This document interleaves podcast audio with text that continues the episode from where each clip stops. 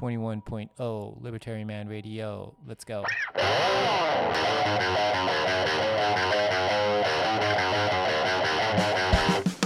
In the long run, we're all dead. Give me control of the nation's money, and I care not who makes its laws. Negative interest rates are the dumbest idea ever. The Federal Reserve is not currently forecasting a recession. Chancellor on brink of second bailout for banks. I've been working on a new electronic cash system that's fully peer to peer with no trusted third party. Good afternoon, こんにちは。 Yay, we did it! 30k! 30K 来ましたね。 久しぶりですかね。ではちょっとまたインフォグラフィックをアップデートしているので、えー、ちょっとお待ちください。あ昨日の終値、ね、クローズが32,958ドル。文句なしに3万ドルを超えていきましたね。で、Bitcoin Price on this day のインフォグラフィックは、今、Spaces のツイートにもぶら下げています。いや、いいっすよね。まあ、下がるのも安く買えるからいいんですけど、上がるとやっぱりテンション上がりますよね。久しぶりですよね、これぐらいの上昇率っていうのは。ちなみに昨日はですね、もちろん取引所とかによって価格っていうのは違うんですけれども、昨日は9.9%の上昇。これもちょっと貼っときますか。えー、ちなみに、えー、10月19日からあ昨日までの間で5日間連続で上昇していると、そんな感じですかね。はい、ちょっとじゃあこれを貼ります。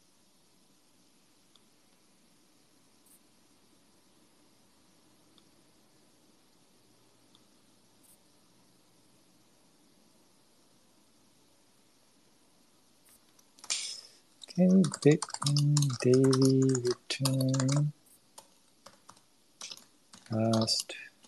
30 days. Okay. 9.9%がちなみに今年で言うと、まあ、何番目の上昇率だったかというと、うん、1番じゃないかな。Yes! We got it! えっと、昨日の9.9%の上昇率は2023年で言うと一番大きい上昇率で、次に大きかったのが9.5%で、これが3月17日。その次は9.4%、2月15日で、9.2%、9%台があ4回あったという、そんな感じですかね。だからなかなかの上昇だったと。まあ価格に関して言うと、あの、価格を、が上がることに関してどう考えればいいかって、まあ、自分の考えで言うと、価格上がることは、あの、悪いことはないと思うんですよね。いいことが多いので、価格が上がったことを単純に喜ぶのは、あの、悪いことじゃないのかなと思います。でなんでそう思うかっていうと、価格が上がれば、まあ、今だったら、1ビットコインの、1ビットコインでドルで3万ドルの送金取引しかできないけれども、この金額が上がれば単純にもっと大きい金額をより少ないビットコインで取引できるようになるので、便利になるっていうのが一つ単純な話としてありますよね。で、まあ、わかりやすいのが、例えばライトニングネットワークとかだと、まあ、ライトニングネットワークを使うときにチャンネルを作って、で、これは、まあ、基本的にはそのチャンネルにロックアップするビットコインの数っていうのは、まあ、決まっているわけですけれども、価格が、まあ、法定通貨建ての価格が上がれば、そのチャンネルに入れてるリクエリティを追加することなく、まあ、より大きい取引ができてくるので、もうこれも、あの、当然いいことですよね。で、あとまあもう一つは、あの、まあ、ほとんどの人、多くの人は価格が上昇するから、あ、なんだこのビットコインはっていうので興味を持って、で、えー、ビットコインについて調べ出すっていう、そういう、まあ、パターンでビットコインに興味を持つ人が多いので、価格が上がることで、ビットコインには宣伝部隊とか、マーケティングチームとか、あの、そういうシェッコインにはあるような、そういうものがないので、まあ、価格が上がることが一番の PR みたいな、あの、そういうふうに考えると、これまた価格を上げることでビットコインっていう、あの、サウンバに健全なお金に興味を持つ人が増えるっていうのは、これもいいことだと思うんですね。でも、その中でも一番自分が思うのは、あの、まあ、結局ビットコインって何を目指してるんでしたっけって考えると、ま、これってお金を、まあ、いろんなことの、いろんな問題点のこの根源には、お金、あの、悪いお金っていう、簡単に誰かがすれちゃうっていう、略奪することが簡単にできちゃうお金っていう、この悪いお金っていうのが、いろんな問題の根源にはあって、それをいいお金で、誰かが量を変えたり、簡単に略奪できない、そういういいお金で世の中をもっと良くしていこうっていう、そういう、まあ、ちょっと真面目なプロジェクトなんですよね、ベッコインっていうのは。当然、その悪いお金が競争相手で、で、ベッコインの価格が、その法定通貨悪いお金立てで上がるってことは、それだけベッコインという健全なお金が支持されてるっていう、競争に勝っている、勝負に勝っているっていう現れなので、まあ、単純に価格が上がること、価格を見ることっていうのは、まあ、そういうふうにビットコインを捉えている場合は、まあ、当然だと思うんですね。指標だと思うんですね。進捗指標の一つだと思うので、まあ、価格が上がった日はもう全然喜んじゃっていいと自分は思っています。ダメなところを、あのちょっと注意しなきゃいけないところを言うとすると、あのまあ、価格上がると、まあ、ちょっと無敵になる、ちょっと気持ちが大きくなっちゃうっていうようなところは、あの、これはまあ、あの、ほとんどの人は自分含めてあるとは思うので、まあ、そこはちょっと一回、お落ち着こうぜ、tranquilo, chill, ちょっと、あの、まあ、いつ下がってもおかしくない、あのまあ、パンプしたものはダンプするっていう、ちょっと一歩引いて冷静に見るっていうのは、これは絶対必要かなっていうのは思います。という意味で、えっ、ー、と、この間ですね、えー、スペースでやったときに、加熱感を、その価格の加熱感をちょっと自分なりに、えー、測るインフォグラフィックで、30day moving average with bands っていうあのインフォグラフィックがあるんですけど、それをあこの間も、この間更新したんですけど、今日もそれちょっと更新してみときましょうか。まあ、やっぱ、えー、加熱してる価格っていうのは、どっかでクールダウンするので、あの、じゃあ今って加熱してるのかしてないのかっていうのを、まあ雰囲気だけじゃなくて、ちょっと定量的に見たいっていうのは、ちょっとあったんですけど、あったので、それで作ったんですけど、ちょっと更新しますね。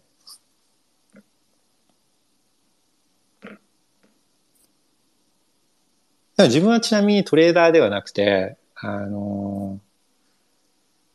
ベッコンを売ったことないですね。で売り方はちょっと知らないっていうのはあるんですけど、まあでも、たまに例えば明らかに今年は円があの下がる、他の通貨に比べて下がるって時は、まあちょっとそれはあ違う通貨にしようかなとか、そういう、あ、この株ちょっと欲しいなとか、まあそういう意味で買って、でもこれらは、あの、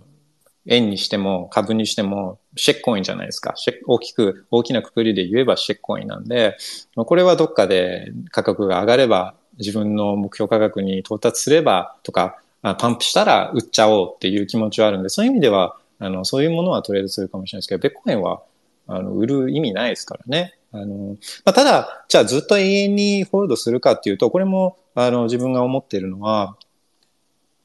ちょっと上がったから売るっていうのは全く意味ないと思うんですよ。で、この、ちょっと上がるっていう金額感っていうのは人によって違うと思うんですけど、まあ、例えば、あの、1万円ちょっと増えたから、この1万円で、やっと何日間日ぶりにご飯が食べられるっていう人は、あの、その1万円っていうのは人生に意味がある金額だし、でもまあ、多くの人は1万円増えたら、ちょっと飲み会でも行こうかなとか、あの、なんかパーカーでも買おうかなとか、そういういらないものとか、特に人生に大きな影響を与えるような、いいインパクトを与えるような金額じゃないんであれば、もう別に売る必要はないのかなと思ってて、いいインパクトを与えられる金額、まあ、このお金を握りしめて、えー、手に職を昔からやりたかったこの職業にチャレンジするんだとか、ビジネス立ち上げるんだとか、留学するんだとか、そういう人生にいい影響を与えるような、そういう出来事を、そういうふうに使えるんであれば、もう全然売っていいと思うんですよね。あちなみに、えー、チャートが更新されて、これがちょっと面白い結果になっているので、今アップします。PTC 取り手、average with bands. OK。今アップしました。これは何をやってるかっていうと、えー、過去の30日間の平均価格、ベッコインの平均価格を出して、で、2016から2020年のデータを使ったのかな？使ったんだと思うんですけど、あの、それで、えじゃあ平均価格からどれだけ、えー、ベッコインの価格が乖離するかっていうのを、まあ、統計的に分析をして、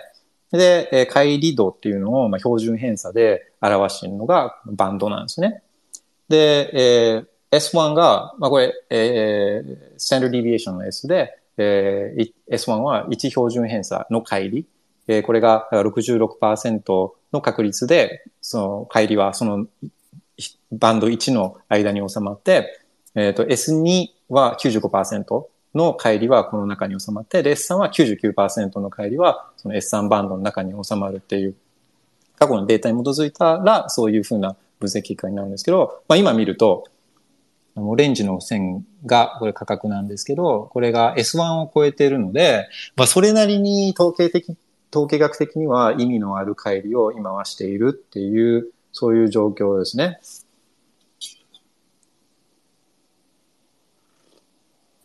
あ、これ考え方なんですよ。これがじゃあ、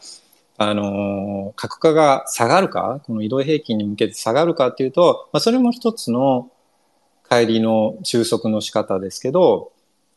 例えば、よ、ここから横横して移動平均が、あの、まあ、30日間のローリング平均なんで、それが今の価格に向けて上がってって、で、平均、そういう形で平均に収束することもあるし、価格が上がり続けて、で、そうすると移動平均線の上がり方も激しくなるので、まあそのちょっと乖離したまままたあ上がっていくってことも考えられるし、まあ、いろんなパターンがあるんですけど、基本的には平均に収束収束する習性があるので、あまあそういう形で、あ繰り返しなんですけど、自分はトレードしないんで、これでなんかトレードするってことはしないですけど、まあただ、ちょっと人生にいいインパクトがあの、与えられる使い方ができそうとかっていう人だったら、これが S3 とかになった時には、まあちょっとその時に売るみたいな、そういうふうな、あの、目的では使うことはできるかもしれないですね。OK。したら、えー、そう、あの、価格が上がっなくても下が、下がるか上がるか、とにかく価格が動いてくれると、あの、この作ってるこのインフォグラフィックは、あの、面白くなるので、あの、いろいろ更新しがいがあるんですけど、よくはこの場合はもう本当全然面白い結果にならなくて、なので今やっと、こう、ちょっとハイブネーションから目覚めてきたっていうか、ちょっと楽しくなってきてる感じなんですけど、えー、ちなみに 30K ですが、今年は何日間 30K 超えてたか。まあそんなんも見てたりするんです。ちょっとアップします。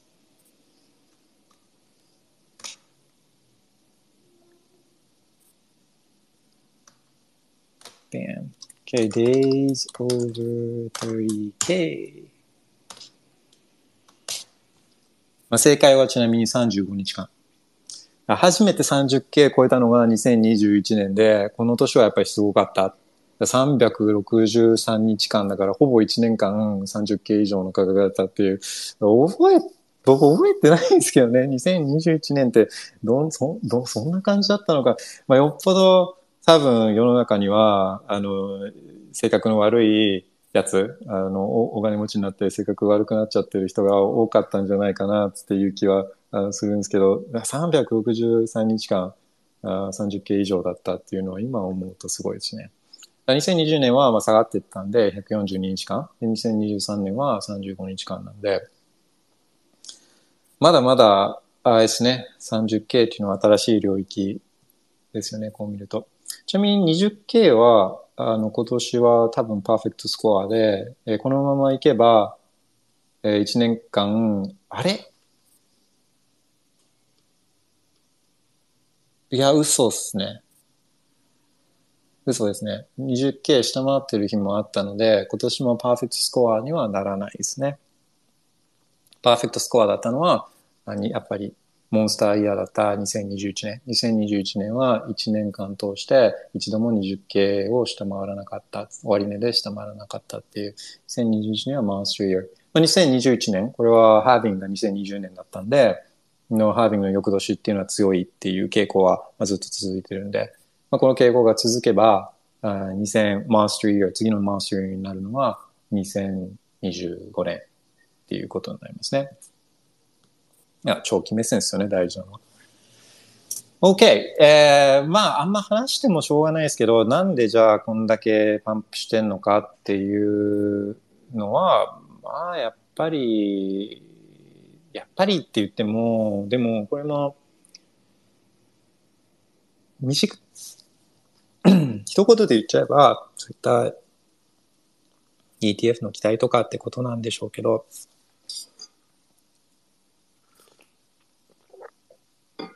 いや、他にも、他のセットアップがやっぱすごいですよね。他のセットアップっていうのは、あの、まあ、金利が、アメリカでの金利が上昇しまくって、まあ、世界中の金利が上昇しまくってて、日本もいよいよ上昇していて、で、それがいろんな問題を生んでたり、この不況の足跡みたいなのが聞こえてきたりしてて、で、このまま、あの、こういう状況を続けちゃうと、あまあ、いろんなところに問題が出て、もう本来出るべきだと思うんですよね。いろんなこう金融の問題っていうのはずっと緩和で先送りしてきたわけで、この悪いお金、フィア、フィアマニー、誰かがすれるお金で、ずっとごまかしごまかしできた、えー、それで貧富の差が広まって、 Cantillon effect ですね。広まってったりして。で、だからどっかでやっぱリセットは必要なんですけど、リセットさせられないっていう世の中があるので、で、えー、今はあのそういう状況の中、まあ、そろそろいろんなところに問題が出てくるから、えー、利下げがどっかでするだろうっていうような話だったりとか、まあ当然 halving っていうのもいろんな人の頭の中にはあるし、で、そこに来て ETF の可能性が、現物、アメリカでの現物の ETF の承認の可能性が高まってきてたりとか、で、それに加えて、まあ、ベッコインがシェッコインみたいにいっぱい供給量を増やせるんであれば、増やせられない。あの、また、えー、需要が増えれば供給を増やして、まあ、どっかのシェッコインみたいに、あの、そういうようなことをするんですけど、ベッコインの場合はできない。でしかも、ベッコインは歴史が15年間、ワイペーパーから数えたら15年間、あの、ジェネシスパーから数えたら14年間の歴史の中で、もうそういうことを分かってきている人たちが多いので、そういう人たちは売らないですよね。まあ皆、皆さんみたいに、今日今いらっしゃる皆さんみたいに、ベッコインがどんな価格になろうが、もう全部を売ることはないようなダイメンヘンズ、あの、握力のめっちゃ強い人たちがほとんど握りしめているので、えー、そうすると実際にこう、皆さん取引所とかで、こう、チカチカ価格が売り買いとかで動いてる、このベッコインの数っていうのはすっごい少ないんですよね。これはまあ、あの、フリーフロー、フリーフローしてる、あの、え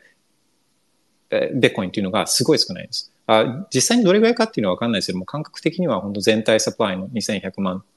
まあ今だったら2000万ぐらいの、あどれどれぐらいですかね、本当10%ぐらいとかぐらいが取引所で実際理解されてると思うんで、まあ、考えてみると、その200万かける今の、えー、30K、30K のその金額分ぐらいしかあの買えないので、買おうと思っても。だからそうするとちょっと大きめのオーダーが入ったりとか、ちょっと大きい人があの大量に買おうとすると、そうするとないので、市場に出回ってるベッコインが。だから価格がその急激に上がるっていう。で、えー、価格上がるといろんな人は興味を、まあ、持ち出したり、興味が復活したりして、わ、やべえ、買わなきゃ。これフォーモンですよね。フォーモンが起きて、で、さらに価格が上がっていくっていう、そういうスパイラルに、まあ、入っていくと、もう本当に手がつけられないぐらい上がっていくっていうのは、まあ、皆さんも経験したことあると思うんですけど、まあ、でも、うんと、えー、そういう手につけられないぐらい永遠に上がり続けそうな雰囲気が出てきた時が、まあ、そうですね、得てしてこうトップになりがちで、で、そこで下がってくるっていうのを繰り返していってるので、まあそういったフェーズにまた入りそうなのかなっていうような、そんな感じはしますね。あ、で、これも、あの、じゃあ、それがまあパンプのロジックですけど、じゃあそのいろん子さんのあのベッコインが、え大量を保有していることが、これがあのいいことなのか悪いことなのかみたいな、そういう話になると思うんですけど、まあ、10年あるので、あのシェッコインみたいに、え、どっかに集中してたりっていうよりは分散しているし、まあ、何より、あのまあ、二つですね。二つあって、そのサウンマニー、健全なお金、略奪できない自由なお金を推奨している人たちがあ持ってるのと、あとは、じゃあその、 shitcoin みたいに、フィアみたいに、あの、 Cantillon effect で、この、えー、 central bank の、このプリンターの近くにいる政治家とか、金融機関の人たちとかが、あの、ほとんど、これだって全部そこに集中してるんじゃないですか。だから、ビットコインだけが、この、えー、お金持ちに集中してるんじゃなくて、この fiat currencies もめちゃくちゃ集中してる。そこは変わらないので、違いは、えー、自由なお金を推奨している人たちが持っているのか、それとも Cantillon effect、自分たちだけがあの中抜きでもらえればあのいいやって持ってる人たちが持っているのかは、なんか前者の方がいいような気はしますよね。で、えーまあ、さらに言うと、まあ、その人たちもあずっと持ってるわけじゃないので、あのどっかのタイミングで人生にいい影響が与えられるこう使い方が出てきた時にはその人たちも使うので、まあ、そうやってこうベッコインというのは広まっていくという。だから、まあ、いい悪いじゃなくて、お金、単純にお金っていうことですよね。OK。で、えー、っと、ごめんなさい。なんどこまで来てたんでしたっけ？うん。チャートに関して言うと、今日はどれを見ると面白いかな？おー !Yes! ありました。これ見たかったんですよ。ベッコインが横横してる時とかは、確かに面白くないんですけど、自分がそんな間も、あの、見てた、よく見てたやつがあって、で、それが何か、ちょっと更新します。うん。あれ、どうですかね？そのベッコインが上がると遅れて、このシェッコインがその後から上がってくるみたいな、そういうパターンは確かに2017年以降ありましたけれども、それが果たして続くのかどうか。で、僕は続かないって思ったんですけど、まあ実は続かないっていうのも、前回のサイクル、2020年の having サイクルでも続かない。で、もうすでに続かないと思ったんですけど、あの、まあ、人は学ぶから、人は学んで、あの、シェックコインなんかに手を染めてると、ベッコインに比べて、ベッコインに対して、えー、ATH 絶対もうしない、あ、あしなほ、ほぼしないみたいなっていうのを人は学習をして、シェックコインには手出さないだろうなって思っていたら、見事にそれは外れて、あの、2021年以降は史上最大のシェックコインブームだったので、でも、今回はもうみんな、えー、シェックコインには手出してもそこに何も残んないなっていうのをいろんなことでまたさらに学習をして、まあ、バイナンス、BNB もそうですし、FTX の件なんかもそうですし、ルーナーの件なんかもそうですし、もう本当に前回2017の16とか17のサイクルの被害者よりも金額も人数、規模も圧倒的に2020年のサイクルで増えてるので、もういい加減、いい加減もう手出す人っていうのも減るんじゃないかなっていうのは思ってるんですよね。いやまあそれ言うと、いや人は愚かだからって、えー、反論されるんですけど、いやもうさすがに、さすがにそろそろとは思って。で、えー、横横しているビットコインの時に自分が見てたチャートがこれですね。えー、ATH からの、まあ、トップ20クリプトズの ATH からの下落率っていうのを見ていて、でなんまあ、ビットコインももちろん下がってるんですけど、何を一番見てたかっていうと、本当、このトップティアシェコインって言われてるような、イーサリアムとか、この BNB とか、あの、そういうものがどれだけ ATH から下がるかっていうのを僕は見てたんですね。で、下が、ベッコインが上がらなくても、そのシェッコインが下がっていれば、世の中は少し良くなってるのかなって、そういうふうに思いながら自分は見てたんですけど、うん。いい感じにシェッコインはシェッコインらしく下がっているので、これをちょっとアップします。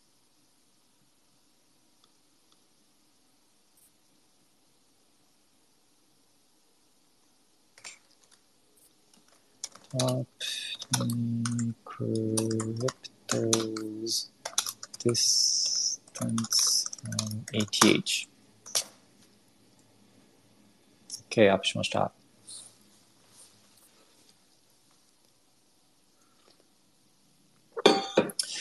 うん。えー、ベッコインは、うんと、ATH から、これドル建て ATH なんですけど、うんと、もう50%のところまで復活をしているので、これ、いいっすよね。あの、50%半分まで来たっていうのは、これはもう時間の問題ですよね。あの、環境が、他の前提が変わらなければ、あの、ベコインが ATH に戻るっていうのは、これはまあ、時間の問題なのかなっていうふうには思いますけれども、他のシェッコインを見ると、イーテリアム、ATH から63%ダウン。イーテリアムの63%ダウンは、これは2020とか、そういう、そこからじゃないですからね。こあ、ごめんなさい。えー、今のはですえー、ベッコイン建てで、ベッコイン建てでイーサリアムが ETH したのは2017とか2018年なんですけど、ベッコイン建てでは、イーサリアムはもうずっと下がってるばっかりで、一度も ETH を回復してないんですけど、あの、法定通貨建てでは、あの前回のサイクル、2020年サイクルでも ETH はイーサリアムしてるので、まあそれはそうなんですけど、まあ、差が出てきましたよね。ベッコインは50%だけど、イーサリアムは63とか、えー、BNB は66%のダウン。でまあ、他のやつはもう、まあ、見て、見てももうしょうがないような80%と90%ダウンあとかなので、まあこれらの多くは、まあ復活してこないっていうふうには思いますね。で、まあなんで復活してこないかっていうのは、まあこれはいろいろ理由がありますけど、もうシェックコイン、シェックコインって何ですかって、えそれは、あの、ベッコインいいじゃん、ベッコイン儲かるじゃんって自分のベッコイン作ったら、これ他の人に売って何もワークせずに儲けられるじゃんって思った人たちが作ったもの、これがシェックコインだと思うんで、あの、売る、彼らは売りたくて作ってるので、え作ったやつはチームが売るんですね。下手くそなチームはもう一気に売っちゃって価格ダンプしてもう終わり。でもいいんですよ。もう買ったから。で、ほぼワークなしで。あの、儲かったんで、これ OK で。で、うまいところは、もうそれをじりじりじりじり価格をあまり下げずに売っていくんですよ。本当プロのマーケットメーカーを雇って、で、売っていくんですよね。で、これをやってるのが、まあ、うまいのは、うまかったのは、イーサリアンとか XRP とか、これとかうまかったんだとは思うんですけど、でもまあもう、なかなか難しいかもしれないですね。えっ、ー、と、まあ、50%ダウンと、あと75%ダウン、25%しか変わらないじゃんっていうのは、これは見方はちょっと違くて、75%ダウンは、50%ダウンは ETH から半分になったもの。で、75%ダウンは、それがさらに半分になったものなんで、この差は25%ではないんですよね。だからこの75とか80とか下がったやつが、えー、また ATH まで戻るには、半分が下がったやつが戻るよりも圧倒的に頑張んなきゃいけなくて、その頑張る、買いやつ、買う人たち、新たに買う人たちってどっから来るんですか？って言っても、いやもう来ないですよね。まあ来づらい。だから、こういうものは、80とか90とかが下がったものが戻ってくるのが難しいのは、そういうところに要因があったりもします。OK! そんなところですかね。今日、価格に関してはそんなところで、で、えー、今日ちょっと話したかったのが、まあ、2つあって、まあ、1つはあの最近 iPhone 15 Pro に、えー、変えて、まあ、ちなみに最近のあの自分が使ってた iPhone は、えっ、ー、と11、11 Pro で、えー、13 Pro を来て、で、14 Pro をついこの間まで使ってて、最近15 Pro に変えたんですけど、あのー、11と13と14は全然特にあんま変わんなかっただ11からはあんま変わんなかったんですけど、15は結構よ良くて、で、何がいいかっていうと、持った感じがすごいいいんですけど、この角が、あの、ちょっと丸みあって、で、本体も14に比べたら軽いんですよね。だから、あすごいも持ってても、持ってて心地いい。えー、持ってて心地よく、ちょっと手に刺さるような、角が尖ってると手に刺さるような感じは、あよりは全然良くて、っていうのは一つあるんですけど、機能面で言うと、このミュートボタン、あのサイレントスイッチ、あの、ミュートに切り替えるスイッチが左側にあったと思うんですけど、あれが、えっ、ー、と、15 Pro からアクションボタンっていう押し込む形のボタンに変わっていて、で、えー、これに、えー、まあ、それを押すことで何かこう機能を起動させたりっていう、そういうボタンなんですけど、これにショートカットがアサインできるんですよね。で、まあ、ショートカットって、えー、機能を使ってる人も自分はちょっと使ったんですけど、前はプログラムして、で、何かこのタスクみたいなのを自動化したりとか、あできる機能なんですけど、それをこのアクションボタンにアサインできるんですよ。で、1個だけじゃなくて、もう無数にアサインできるので、まあ、ユーザー体験としては、例えばアクションボタンを押して、や、やりたいこととしては、例えば、えー、じゃあ、 Lightning で払いたいから、あの、 Zeus を立ち上げて、で、えでも Zeus を自分のノードにつなげてる場合は、この、まあ、自分は、えっと、 Tailscale で、え VPN を通して自分のノードに Zeus をつなげてるんですけど、あの、その場合たまに Tailscale が落ちてたりするんですよ。コネクションが落ちてたりとかして。そうすると、まあ、 Zeus 立ち上げてもノードに接続できないから、あの、エラーが起きて、ああ、 Tailscale 落ちてんのかと思って Tailscale 行って、で、 Tailscale を connect して、で、そして Zeus を立ち上げて、で、えー、QR とかを読み込んで送るみたいなことを、まあ皆さんもあのしてたと思う思うんですけど、まあ僕はしてたんですけど、例えばオンチェーンだったら自分 Nunchuk、Nunchuk のものを使ってて、で、これも、あの、えーえー、自分のノードにつなげてて、これも、えー、 Tailscale 経由でつなげていて、これも同じ現象が起きるんですよね。あの、ヌンチャク立ち上げても、 Tailscale 落ちてたら、また、や、つなげてやり直してみたいな。で、これを、あの、アクションボタンを使うと、どういうユーザー体験にレベルアップできるかっていうと、アクションボタン長押しすると、えっ、ー、と、Zeus、 Tailscale、あ、えー、Zeus、 Nunchuk とかつって、えー、こう出てきてアイコンが。で、それをこの選べるんですね。例えば、 Zeus って選ぶと、裏では何が起きるかっていうと、えー、まず Tailscale が接続しているかどうかを見に行って、iPhone が見に行って、で、えー、接続してなかったら、あの、 Tailscale を接続させて、で、接続し終わったら、 Zeus を立ち上げて、でそうすると、かな、っていうのを一瞬でやってくれるんで、必ず Tailscale が繋がった状態で Zeus 立ち上げられるし、じゃあ、あの、ヌンチャクを選べば、同じことが起きて、 Tailscale 接続してからヌンチャクが立ち上がってみたいな。そんなことができるんで、一瞬ですね。で、まあもちろん、えー、普段ビットコイン、あの、決済に使ってないよっていう人でも、まあ、ヌンチャクとか Zeus の代わりにそこに、例えば PayPay とかを入れておけば、今やったら、あの、レジで、えー、Face ID で、あの、あ iPhone を解除して、で、それから PayPay アプリを探して、PayPay アプリクリックして、みたいなのを、これ全部アクションボタンで一つでできちゃうんで、かなりそれが便利で。で、えー、昨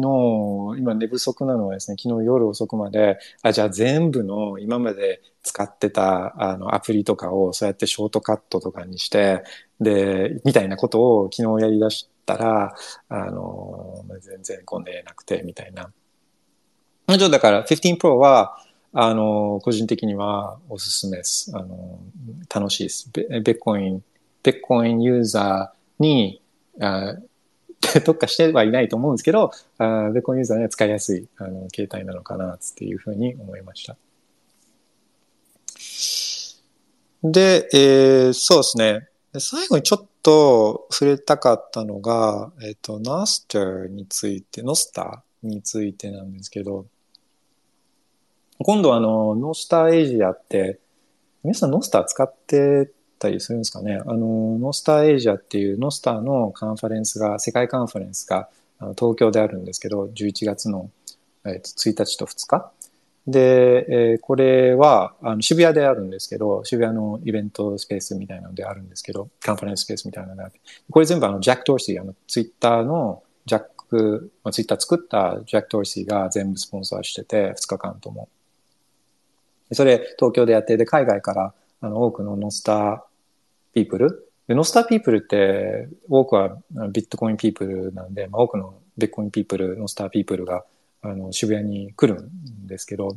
まあ、そのイベントで自分もちょっと話すことになったんですね。セッション、一つのセッションに出るんですけど、そのトピックが、あの、ノスターとビットコインなんですよね。えー、ノスターとビットコインみたいな。で、あの、自分ビットコインは、あの、もちろんすごい研究してたり、毎日ビットコインのことばっかり考えてるんですけど、えっ、ー、と、その、ノスターというか SNS に関して言うと、そんなに別にかん自分の専門分野じゃないんですよね。SNS はもともとやってなかったですし、あの、SNS 始めたのも、まあ、ベッコインがきっかけだったので、情報収集も最初は SNS でやってなかったので、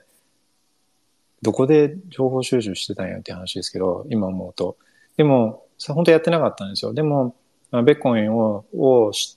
のことを調べるようになって、で、日本だと、今でもそうだと思うんですけど、情報が不足じゃないです。不足だったらまだいいんですけど、ちょっと全然間違った情報とか、あとは、シェッコインの情報はめちゃくちゃあるのに、ベッコインの情報はなくて、まあ、これはそうなんですよ。あの、お金をシェッコインのチームが出して、そのお金で、えー、このシェッコインの記事とか、ニュースとか、あの、情報とかが、を作る人たちがいっぱいいるので、まあ、シェッコインの情報が多くなるのは当然なんですけど、まあそれにしてもやっぱベッコインのコンテンツは海外に比べて、えー、少ないし、あのー、あったとしても、なんかアフィリエイトとかお金が絡んでたりとか、スポンサーがいたりとか、あの、まあ、そういう状況が良くないと思ったので、もともと始めたんですね。だからあんまりその SNS に関して専門というわけではないので、じゃあベッコインとナスチャーって考えたときに、ベッコインのことは喋れるけど、ナスチャーのことって何だろうと思ったんですけど、まあ、ちょっとその一つの自分のあのテーマとしては、一番大事なものって自由だと思っていて、で、そうすると、まあ、自由は何かっていうのは、あの、また今度お話として、その、自由、じゃあより自由がいいものだとすると、その自由を推進する、後押しするツールっていうのは、いいものなはずっていう、まあ、そういうことが言えると思うんですね。で、えー、自由のためにはお金の経済活動の自由は不可欠で、でそのため、それが理由で、ベットコインっていうのは、最強のこの自由ツールの一つだと言えると思うんですね。だから自由なお金っていう意味で。で、ナースチャーは同じように、この自由の、情報の、情報の自由、情報のやり取りの自由っていう意味で、こう止められないんですよね。まあ、ナースチャー簡単にどういう仕組みかっていうと、あの、まあ、ツイッターと比べるといいと思うんですけど、ツイッターは、そのツイッターのサーバー、X のサーバーがあって、そこにデータとかが、アカウントの情報とかがあるので、えー、ツイッターがバンをしようと思えば完全に止められるし、自分のデータを取り出せないことだってあると思うんですけど、ナスチャーの場合は、そういう運営者みたいなのがいなくて、あのデータ自体、自分のツイートみたいな、このデータは、分散されたリレーって言われてる、まあ、サーバーに保存されているんですよね。で、もちろんそのリレーっていうのは自分で動かすこともできるので、そうすると、うんと、バンされることもないし、自分のデータっていうのを自分が持ってるんですよね。で、えー、えー、 Nostr とこう interact する。 interact するためには、ツイッターみたいにこのクライアントっていうか、ツーアプリを使うんですけど、このアプリもオープンソース全部オープンの Nostr のプロトコルにのっとったあの設計になってるので、あの、一つのやつが自分に合わなければ、別のクライアントに変えて、で、今までのこのツイートみたいなものは全部そっくりそのままお引越しができちゃうっていう、めちゃくちゃ自由なんですよね。あの、で止められないですね。分散されてるリレー、サーバーが分散されてるのに止められない。ベッコンみたいに。で、そうすると、あの、起きてくるのは、まあ、ベッコンもプロトコル同じですよね。ウォレットお引越ししても何も変わらない。このウォレットが嫌だったら違うワを使うとか、自分でノードが持ってれば、自分のノードがあれば、それを検閲することはまあほぼできないし、みたいな。だめちゃくちゃコンセプトは似ていて、やり取りしているのが、ベッコインはお金の情報。で、えー、ナーストルは、えー、まあ文字とか、写真とか、あの、そういったものの情報のあプロトコルなんですよね。で、そしたらめちゃくちゃここが、あの、シナジーとかがあって、で、ナストル、ブロックチェーンじゃないです。ナストルはサーバーなので、ブロックチェーンいらないです。いいところ、あそうそう、そういう意味で、こういいところ、僕はナストル、一番最初見たときにめっちゃいいなって思ったのは、あの、シェッコインとシェッコインじゃないんですよ。だからシェッコインのやり方だったら、あ、えー、分散された SNS を作りました。で、このノードにそのコンテンツは保存されます。で、ノードオペレーターを、えー、それを、えー、集めてこなきゃいけないので、その incentivize、incentivize するために、この shitcoin を作って、えー、この shitcoin の何パーセントかはこのチームに allocate して、あとはマーケティング費用とかに allocate して、で、残りをエアドロップして、で、残りは BC に売ってみたいな。あの、で、じゃあノードを走らせてる人は、その shitcoin をステーキングして、したら、あそれで reward されて、で、サボったりデータをちゃんと保存しなかったら slashing して、ああ、 no no no no no no noみたいな。あの、そうそういうのが一切ナーストロはなくて、ナーストロはシェコインないです。あの、コインもなければ、まあそういったあの、セントラルどっかのチームが、この、それを推進しているみたいなのもなくて、でも、じゃあ誰が、あの、そういったリレーを、サーバーを、じゃあ、どういう目的で動かすんだろうっていう話だと思うんですけど、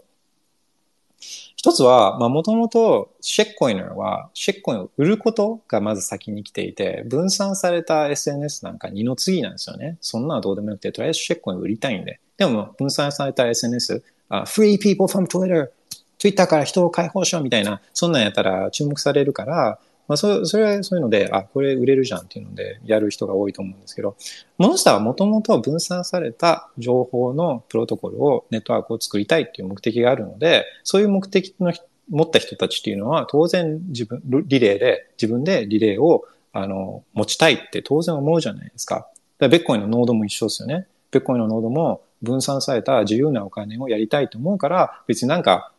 ステーキング報酬がもらえるからじゃないですけど、もらえないですけど、自分でノードを持つって、ノードを持つことで取引も自分でチェックができて、誰にも依存せずできるから、そこがむしろインセンティブじゃないですか。だそういう人たちがいるから、ベッコイのノード、自分も持ってます。自分の何個持ってるけど、何もそれでもらえないです。もらわないですけど、でも別の形で、本来の形でインセンティブもらってるので、やるし、同じことがナーストリーでも言えるんですね。分散されたあ SNS ネットワークを広めたいという人たちはリレーをやってる。で、えー、っていうのが一つのパターン。もう一つは、有料なリレーもあるんですよ。有料。あの、お金がかかる。サブスクみたいな。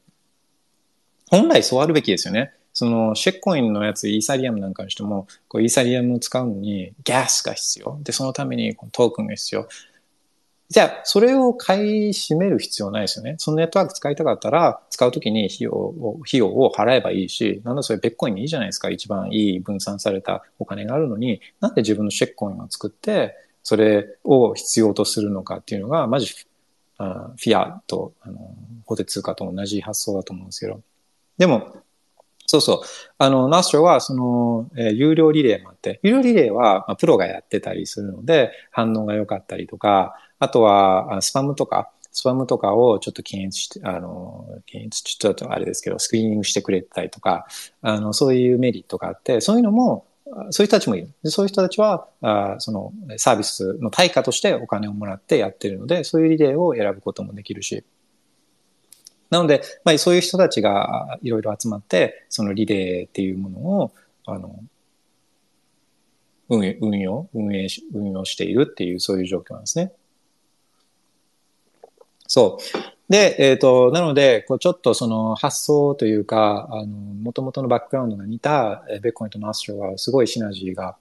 あって、で、えー、もう初期の頃から、その Lightning が Nostr には実装されていて、で、これなんかこの Nostr の中に、 Nostr が Lightning というよりは、その、もう二つのプロトコルが併存して一つのアプリケーションの中にあの、共存しているみたいな、 symbiosis みたいな、共生しているような、そういう状況なんですけど、だから、ツイッターで、 like、like もらったら嬉しいですけど、その、 sats がもらえたら、 sats がもらえたらより嬉しいじゃないですか。でそういうのがナース r にはあるんですよね。これ、zaps、zap、zap ってのはブズってこう、あの、まあ、 Lightning が雷みたいだから、雷に打たれたらズズって関連するような感じで、で、 zap、zaps って言われてるんですけど、もうユーザー体験としては、あの、その、 like ボタンみたいな隣に、この zap ボタンがあって、 zap をしたら、 Lightning を経由して、サッツがピシッって、その、あの、アカウントに飛んでいくんですよね。で、ライトニングは、まあ、秒で決済、で、えー、費用、フィーの送金手数料っていうのは、まあ、あちゃ直でその人とライトニング上で繋がってたらゼロだし、で、誰かを経由仮にしたとしても、まあ本当に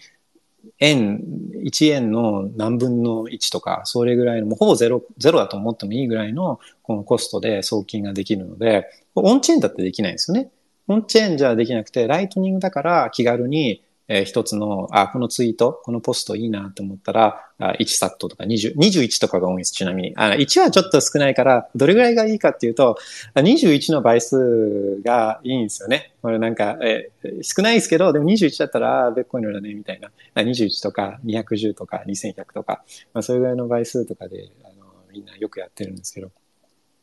もうライニンが、あの、経由して、そのライク、ライクみたいなのが飛んでいくので、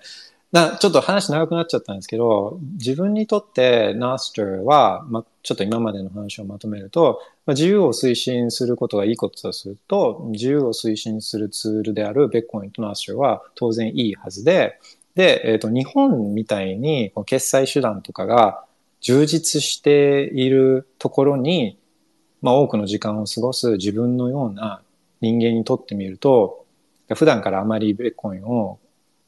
あの、普通の決済には使う機会っていうのに恵まれない人たちにとってみると、